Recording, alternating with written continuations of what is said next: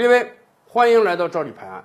今年以来啊，又有大量的 P2P 倒闭、跑路或者说凉退，而且根据国家相关部门刚刚出台的政策啊，未来几乎所有的 P2P 都必须转型啊。最好的结局呢是转型成全国性的互联网小贷公司，也就是说，再过不了多长时间啊，P2P 将彻底成为一个历史性名词。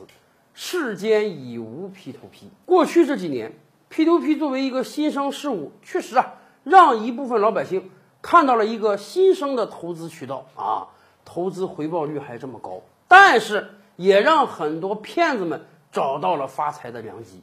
不管是正规的 P2P 也好，不正规的 P2P 也好，都有大量的老百姓金钱损失在了其中。但是，当然有两种人可能没有损失钱。不但没有损失，人家还赚到钱了。哪两种人呢？一种人啊，是自诩为非常聪明的投资者，他也知道有的 P2P 正规啊，有的 P2P 不正规，根本就是个非法理财机构。但是啊，不管它正规还是不正规，他为了能够长时间的赚到钱，那么在最开始成立的时候，他有可能是要放出一些甜蜜的诱饵的啊，他会给你一个非常非常高的年利率，比如说你投一万块钱过去啊。他给你年化百分之二十的收益，这些投资者感觉到啊，有可能他这个 P2P 是骗人的啊，也有可能他这是一个非法的理财机构，明白他是个庞氏骗局，他拿后来的人的利息啊给前面的人付利息，但是呢，这就是一个比谁跑得快的游戏，我可以在他还没倒闭之前进入啊，赚他几个月的钱，知道他快要倒闭了，赶快把钱撤出来，不要那么贪心，我赚一笔就跑，我还是有可能能赚到钱的，所以。过去这些年，有不少投资者是真的在很多 P2P 上薅到了羊毛的，但是当然也有很多人薅着薅着羊毛就自己彻底陷进去，再也无法把本金抽回来了。还有一种人也赚到钱了，什么呢？各级 P2P 的员工，尤其是高管们。你想啊，这个 P2P 发展的蓬勃的时候，日进斗金呐，这个业绩是打着滚的几何级数的往上涨，那么。各级员工和高管们工资福利也是相当好的。我们以前经常看有些人在朋友圈晒个豪车呀，晒个名表啊，晒个国外旅游啊，都是 P to P 的高管晒的。一方面，他们是要用这些照片啊去蛊惑人心啊，告诉他的员工们，告诉他的客户们，你看我们公司发展非常好，福利这么棒。另一方面，他们也确实赚到了不少钱。尤其有很多高管明知道自己的公司。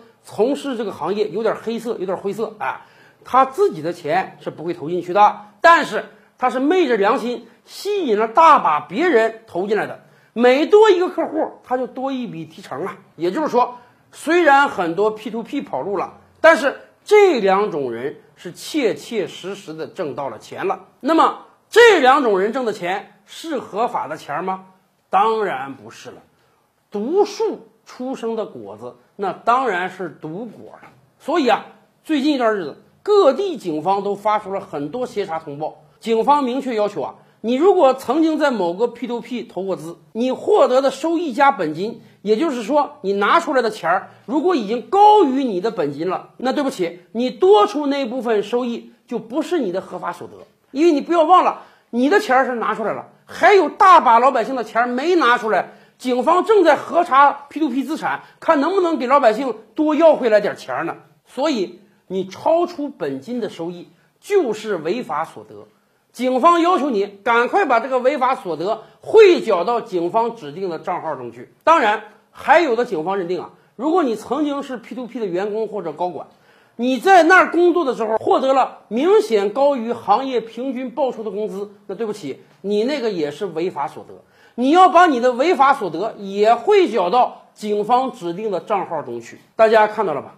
当一个 P2P 倒台之后，曾经薅过他羊毛的人必须把羊毛乖乖的送回来，因为这个是违法所得呀。对于各地警方来讲，只有这样做，才能最大限度的保障老百姓的资产。你想啊，你是薅到羊毛了，可是有多少人？倾家荡产啊把自己的钱存到这些理财机构中去，结果现在一分钱都拿不回来啊！警方现在要做的就是把他们的所有资产封禁起来，然后变卖，尽量多的能帮老百姓找回更多的钱呀。而你这个非法薅来的羊毛，当然得送回去呀。更多大千世界，更多古今完人，点击赵吕拍案的头像进来看看哦。赵吕拍案，本回书着落在此。欲知大千世界尚有何等惊奇？自然是且听下回分解。